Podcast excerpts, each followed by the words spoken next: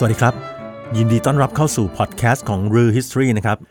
ตลอดช่วงเวลาหลายปีที่ผ่านมานี้นะครับมีการพยายามสร้างข้อความเท็จบิดเบือนให้ร้ายสถาบันพระมหากษัตริย์ตามสื่อต่างๆ โดยเฉพาะสื่อโซเชียลมีเดียนะครับอย่างเช่นในวันนี้เนี่ยทีมงานฤาหยิบเอาเรื่องราวที่มีการสร้างข้อมูลเท็จในเว็บไซต์วิกิพีเดีย เพื่อกล่าวหาสมเด็จพระศรีนครินทราบรมราชชนนี หรือสมเด็จย่า พระราชชนนีของในหลวงรัชกาลที่ 9 รวมทั้งเป็นพระอายิกา หรือย่าของในหลวงรัชกาลที่ 10 ว่าท่านเป็นผู้หนึ่งที่อยู่เบื้องหลังและสนับสนุนการรัฐประหารของคณะทหารเมื่อปี พศ 2490 นำโดยบรรดาทหารนอกราชการ อาทิพลโทผินชุนหวัน จอมพลปพิบูลสงคราม และหลวงกาดสงครามเป็นต้น เพื่อยึดอำนาจโค่นล้มรัฐบาลหลวงทำลงนาวาสวัสดิ์ซึ่งเป็นรัฐบาลหุ่นเชิดของปรีดีพนมยงค์อีกที และแหล่งที่มาของการกล่าวหาให้ร้ายสถาบันพระมหากษัตริย์ในประเด็นนี้เนี่ย เว็บไซต์วิกิพีเดียอ้างว่ามาจากวิทยานิพนธ์ของนัทพลใจจริง เรื่องการเมืองไทยสมัยรัฐบาลจอมพลปพิบูลสงคราม ภายใต้ระเบียบโลกของสหรัฐอเมริกา พศ 2491 ถึง 2500 ในหน้า 64 ซึ่งปรากฏข้อความว่า สถานทูตอังกฤษได้รายงานผู้อยู่เบื้องหลังรัฐประหารครั้งนี้ วงเล็บ ปี พศ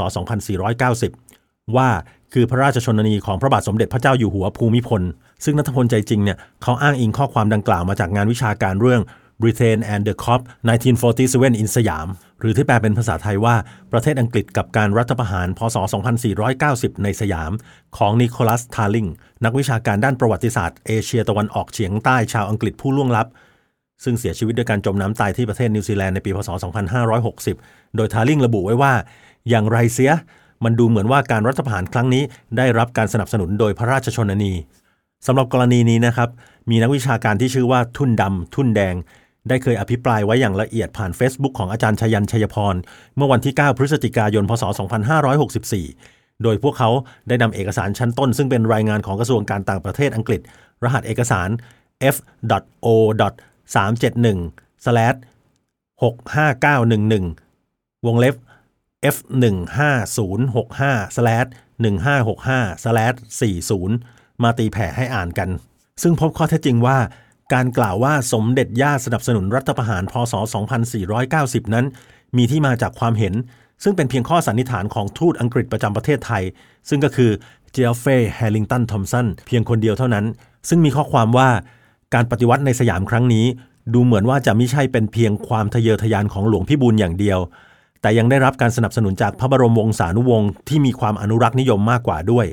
วงเล็บ ซึ่งไม่น่าแปลกใจว่าหมายรวมถึงพระราชชนนี ซึ่งเป็นผู้ปกครองดูแลยุวกษัตริย์ด้วย ซึ่งทุนดำทุนแดงเนี่ยนะครับเขาได้ตั้งข้อสังเกตเกี่ยวกับประโยคดังกล่าวเอาไว้ว่า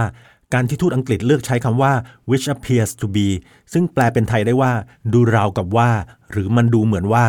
มันไม่ใช่การฟันธงอย่างตรงไปตรงมา อย่างเช่นที่ปรากฏในข้อความอื่นๆ ในเอกสารฉบับเดียวกัน อย่างเช่น กรณีหลวงพิบูลสงคราม หรือกลุ่มทหารที่ต้องการกลับมามีอำนาจ อันนี้เขาใช้ข้อความตรงไปตรงมาเลย แต่กรณีสมเด็จย่าเขาใช้คำว่า which appears to be ซึ่งนั่นก็หมายความว่าเขาก็แค่คาดเดาเอา แล้วนอกจากนี้ก็ยังมีการค้นพบเพิ่มเติมอีกว่าในช่วงเวลาที่เอกสารชิ้นนี้ถูกเขียนขึ้นเนี่ยคือวันที่ 8 มกราคม พศ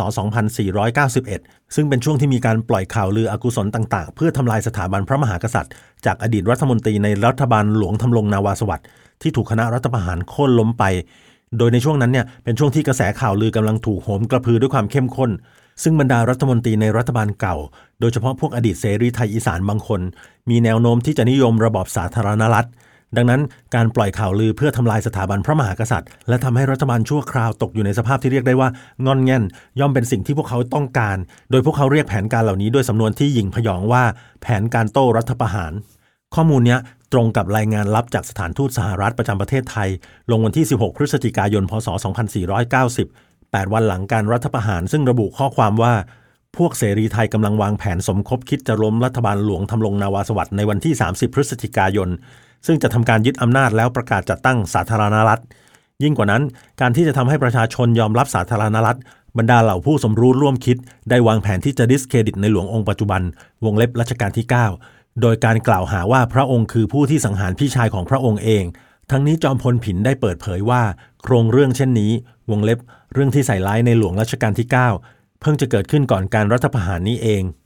เห็นไหมครับว่าหลักฐานจากรายงานของสถานทูตสหรัฐข้างต้นเนี่ยยืนยันได้ชัดเจนว่าขนาดในหลวงรัชกาลที่ 9 ที่เป็นถึงพระมหากษัตริย์ที่ได้รับความเคารพอย่างสูง ก็ยังถูกนักการเมืองกระหายอำนาจบางกลุ่มใส่ร้าย ทั้งๆที่หลักฐานพยานก็ชัดเจนว่าทรงไม่ได้อยู่ในที่เกิดเหตุในขณะที่พระเชษฐาสิ้นพระชน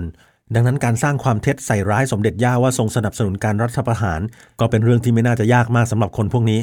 อีกอย่างหนึ่งเนี่ยท่านทูตอังกฤษที่ชื่อทอมสันเขาก็มีความสัมพันธ์พิเศษกับคนที่สนับสนุนนายปรีดีพนมยงค์ด้วย ทั้งหมดเนี่ยเรียกได้ว่าเป็นแผนการสกปรกของบรรดาอดีตรัฐมนตรีเสรีไทย ที่ต้องการทำลายสถาบันพระมหากษัตริย์ เพื่อที่จะเปลี่ยนประเทศไปสู่ระบอบสาธารณรัฐ ซึ่งถ้าเอาจริงๆนะครับไอความคิดเหล่านี้ก็เป็นสิ่งที่มีมาก่อนการรัฐประหารด้วยซ้ำยังไงก็ตามนะครับ ถ้าพูดถึงสาเหตุของการเกิดรัฐประหารในปีพศ 2490 เนี่ยมันมาจากความไม่พอใจของประชาชนที่เบื่อหน่ายการบริหารประเทศที่ล้มเหลวของรัฐบาลหลวงทำลงนาวาสวัสดิ์ แล้วก็การคอร์รัปชันของรัฐมนตรีเสรีไทยหลาย ๆ คน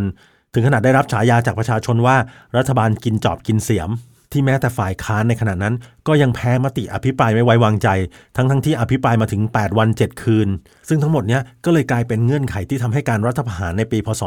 2490 เนี่ยมันลงตัว แล้วก็กลายเป็นสิ่งที่หลีกเลี่ยงไม่ได้ จากข้อเท็จจริงที่เล่ามาทั้งหมดนี้นะครับจะเห็นได้ว่า มีการพยายามสร้างความเท็จและคำบิดเบือนต่างๆ เพื่อที่จะโจมตีสถาบันพระมหากษัตริย์ เพราะว่าเขาต้องการหวังผลบางอย่างในทางการเมืองมาตั้งแต่ช่วงรัฐประหารพศ